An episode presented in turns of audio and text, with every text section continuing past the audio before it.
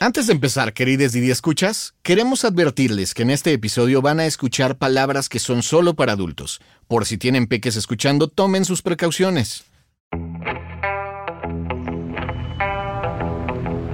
Y mis ventanas, Tus todas ventanas, arriba, ¿verdad? todas arriba y lo mínimo que le puedes bajar es 3 centímetros para que pueda a lo mejor circular el aire. Tres centímetros. Ahí Ahí. No cabe la mano, no cabe una situación y lo único que hace es ventilar.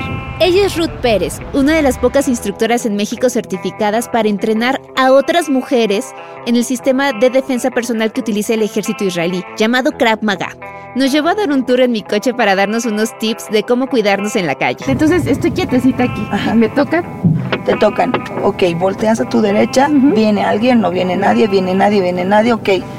Sí, ¿qué es lo que necesita o qué le puedo ayudar? Oye, pues, ¿dónde está la calle fulanita tal? O regálame un peso o cualquier situación que te puedan decir, ya sea que tú le puedas dar una moneda ligeramente ahí Ok. o por el momento no, muchas gracias. Y no abrir porque luego uno baja todo, Todo, el vidrio. ¿Qué exacto. pasó que se le ofrece? Exacto, no, eso es algo que no tienes que hacer porque entonces te pones en una situación más vulnerable. ¿Y si bajaste el vidrio y el maleante ya metió la mano por la ventana? Una opción es pedir ayuda, pero hay que saberla pedir. El tema de gritar ayuda, fuego, porque eso también luego dicen que tienes que gritar, ¿no? No, si tú gritas ayuda, nadie te ayuda. Nadie, absolutamente nadie. Fuego probablemente, todo el mundo voltea y dice, ¿dónde? ¿Dónde? Pero cuando gritan ayuda, como que todos hacen oídos sordos y entonces dan la espalda. Entonces grito, pendejo. Exacto, y de verdad, eso está estudiado, ¿eh? Gritas pendejo y voltean, ¿y dónde está el pendejo? ¿A quién le dice pendejo? ¿Quién? Dice que Exacto. ¿quién? Exacto, Ok, eso es bastante fuerte. es fuerte.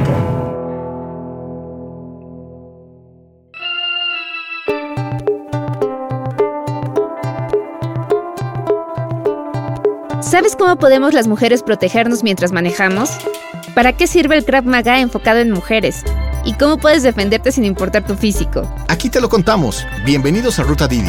Yo soy Javier Bravo. Y yo, Ode del Pino, iniciemos nuestra ruta, esta vez en mi coche, acompañadas por Ruth.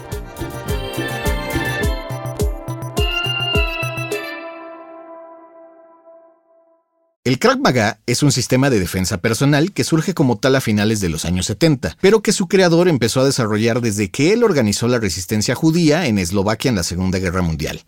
Se llamaba Imi Lichtenfeld, un boxeador que después de que su familia fue asesinada por los nazis, se unió al ejército británico. Sí, y fue allí donde aprendió judo, jiu-jitsu y karate, y aunque el Krav Maga no es un arte marcial, es un sistema de técnicas desarrollado para civiles para protegerse y escapar de situaciones difíciles, y que básicamente podemos aprender cualquier persona. Aquí en México, desde hace siete años está abierta la academia en donde da clases Ruth, es llamada Krav Maga Storm, en la colonia Roma. ¿Y si fuiste a la academia? Sí, de hecho ahí fue donde vimos a Ruth unos minutos antes de que terminara su clase para mujeres.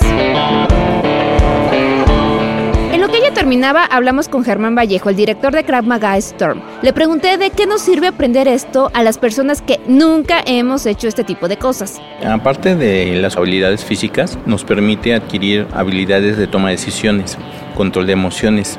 Buscamos que por medio de los ejercicios de estrés que realizamos en cada una de las clases, aprendas a controlar tus emociones y a tomar decisiones de un segundo a otro para que puedas identificar los riesgos, darles una respuesta de acuerdo al problema, lo soluciones y te retires tan rápido como puedas. Porque son momentos de adrenalina muy altos, entonces buscamos generar en cada una de las clases un momento de mucho estrés para que los practicantes aprendan a reconocer qué es lo que pasa en su cuerpo, lo domine y se enfoque en tomar decisiones y pueda resolver el problema tan rápido y tan fuerte como pueda. Nosotros de entrada buscamos desescalar el problema, quiere decir que tratamos de negociar y decir, sabes que no quiero problemas, si vemos que la situación entonces ya no se pudo controlar, entonces ya asumimos una acción de defensa personal tratando de retirarme tan pronto como sea posible, ya que eh, en una situación de calle no sabemos si el agresor viene solo o viene acompañado Claro, se trata de evitar el pleito, pero si ya no puedes, pues mejor pegar y correr, porque podrían darte en toditita. Además de que muchas veces no sabemos ni cómo vamos a reaccionar hasta que ya estamos atorados en el problema. Y no importa que seas mujer. No importa que seas mujer, no importa que el adversario sea más grande, me refiero en estatura, más pesado o más fuerte o todo eso junto. Por eso es que en Maga optimizamos los puntos vulnerables como son zona genital, las articulaciones de la pierna como es la rodilla, la garganta, o sea, no proteger al agresor, al contrario, buscamos causarle el mayor daño posible en el menor tiempo posible. Ruth nos enseña a las mujeres a defendernos con una herramienta que muchas veces no consideramos, nuestra voz.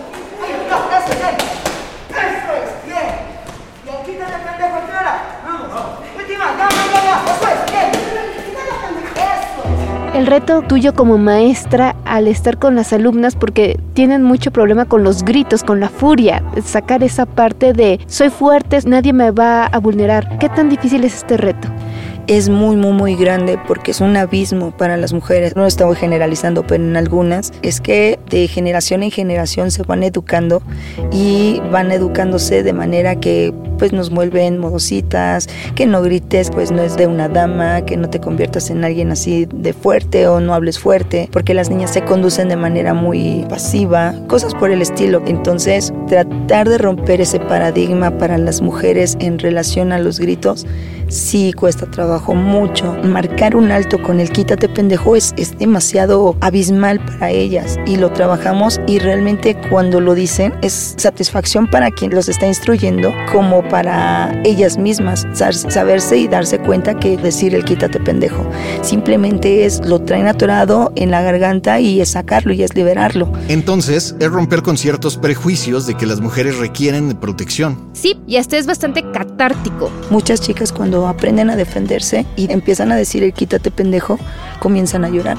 Justo por eso, porque son situaciones en las que no se ven confrontadas a hacer ese tipo de acciones o a decir ese tipo de palabras, porque a lo mejor no se han visto en la necesidad, porque a lo mejor no han visto en la motivación. Nosotros lo encerramos en esa palabra de quítate pendejo, porque sentimos que es algo fuerte, que es algo que estás atrayendo la atención de más gente para que pueda identificar y eso es algo cierto. Claro, porque no es nada común escuchar algo así cuando caminas por la calle. Todo el mundo voltea, entonces se sienten ya en ese momento como que vigilados, ah, ya expuestos. Es una palabra muy fuerte en relación a, los agresores, en donde se sienten expuestos.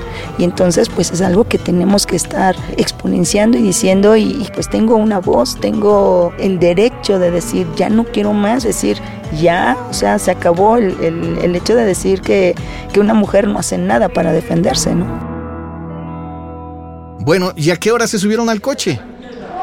Ruth, ¿nos podrías este, hacer un ejercicio de cómo tendríamos que actuar las mujeres cuando estamos manejando? Sí, con todo gusto. Si quieres, vamos saliendo y ya te voy diciendo. Ruth nos acompañó a mí y a Lucina a dar vueltas por las calles de la colonia en mi coche y nos dio unos tips desde que arrancamos. ¿Empieza a apagar la luz? No también porque es importante tener la luz apagada también, ¿no? Digo, es importante, pero es que es ambiguo. Porque si tú tienes la luz apagada y hay un agresor al lado tuyo, no lo van a identificar. Si tú tienes la luz encendida y tienes un agresor al costado y haces movimientos bruscos o de manera intempestiva, pueden identificar qué es lo que está pasando en relación a ese vehículo. Claro, porque las demás personas pueden ver lo que ocurre dentro. Ajá, lo siguiente es fijarse. En los cruces, por ejemplo, ahorita, sí identificar en qué momento puedes estar pasando, pero también tienes que identificar qué es lo que tienes y quién se te puede acercar de manera lateral. O sea, no nada más enfocarte a ver en qué momento puedes pasar, sino también quién se puede estar cerrando, quién se puede estar acercando por un cruce peligroso. O sea, aprender a espejear. Exacto, tienes que aprender a espejear, pero es, es algo importante, no nada más es espejear por espejear, porque tú estás espejeando para ver que no venga ningún carro y que no choques. Eso es una parte importante. Ajá, lo importante es poner atención a lo que pasa alrededor y no solo manejar bien. Estás en una avenida principal y estás viendo en qué momento puedes pasar. Y entonces todo tu enfoque está yendo en esa parte. Cuando estás permitiendo entonces que alguien de este lado pueda llegar a acercarse o que pueda llegar a cerrarse. ¿Te ha sucedido eso? Sí, te entra la, y tendrá la desesperación. Y el miedo. Exacto. Y que a lo mejor nada más se te esté cerrando porque quiera que tú lo, lo cubras para poder salir. Pero cuando no sea el caso de que sea nada más para salir, sino porque te quiera cerrar el paso o porque se quiera acercar vía, no digamos vehicular, sino vía peatonal, o sea, que se está acercando hacia ti, porque a lo mejor estás distraída y dejaste tu seguro abierto. Ah, entonces, por ejemplo, ahorita tener cerrado todo. Cerrado todo, todo cerrado. Sí, porque bajar los seguros se nos puede olvidar, sobre todo si estamos constantemente subiendo y bajando pasajeros. Exacto, y también nos habló de guardar distancia con el auto de enfrente para poder maniobrar, incluso en los embotellamientos y en los altos. Como Danny Lakey nos había dicho en el episodio anterior de Cabina Didi, El tema de la distancia entre los vehículos es muy importante. Siempre el conductor tiene que cuidar esa distancia, incluso en tráfico pesado. Escuchen ese episodio si no lo han hecho ya. Pero bueno, hablando de embotellamientos o semáforos, también hay maleantes que aprovechan para acercarse en moto. Sí, y hay que aprender a distinguir cuando están tratando de pasar para evadir el tráfico y cuando quieran acercarse para atacarte, asaltarte o cosas peores. El famoso carrileo. Los que van haciendo zigzags lo que buscan es ahorrar tiempo. Sin embargo, cuando ya te des cuenta que no nada más es una situación de ahorrar tiempo, sino porque se están aproximando de una forma que te están viendo, porque tú tienes que identificar todo eso.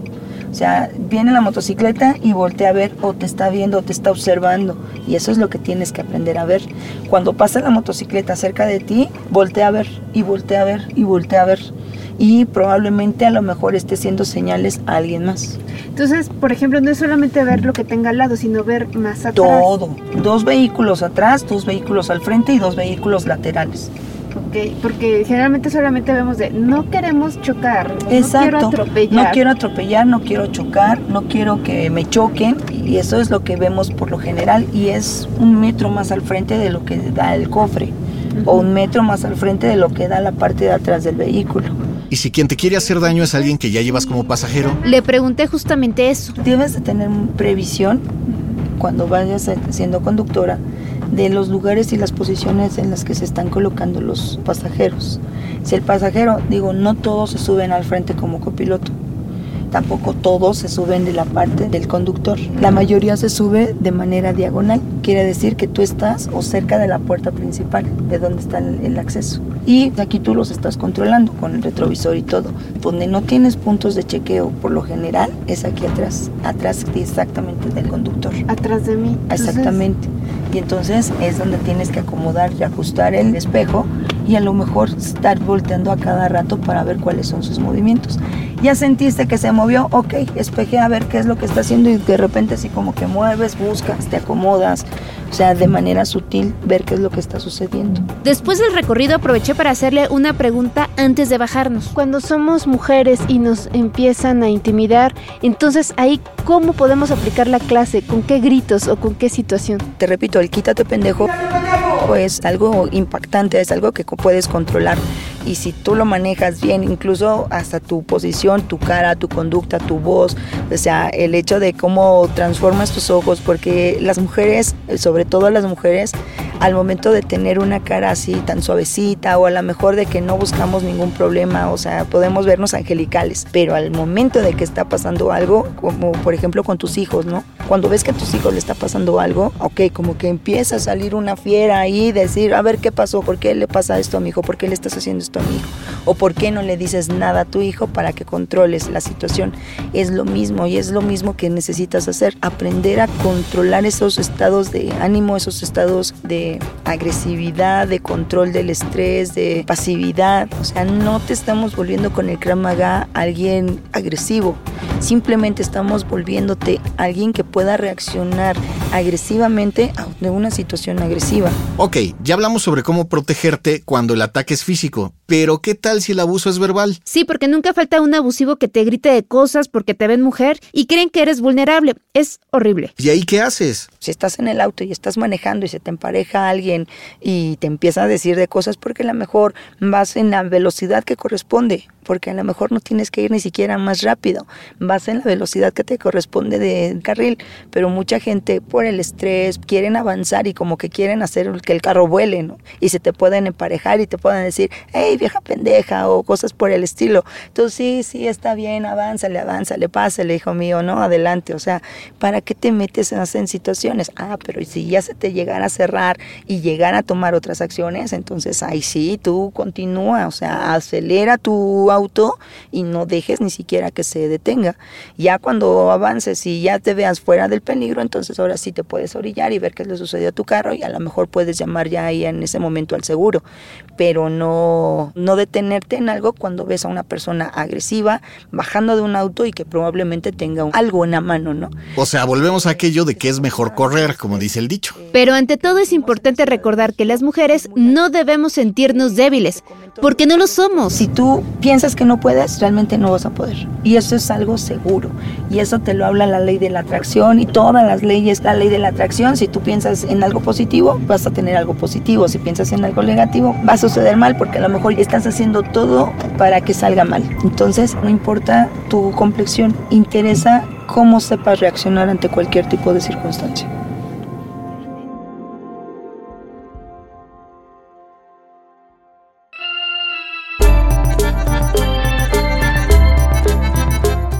Esto fue Ruta Didi. Muchas gracias por escucharnos. Este episodio fue producido por Quisaya Estudios para Didi.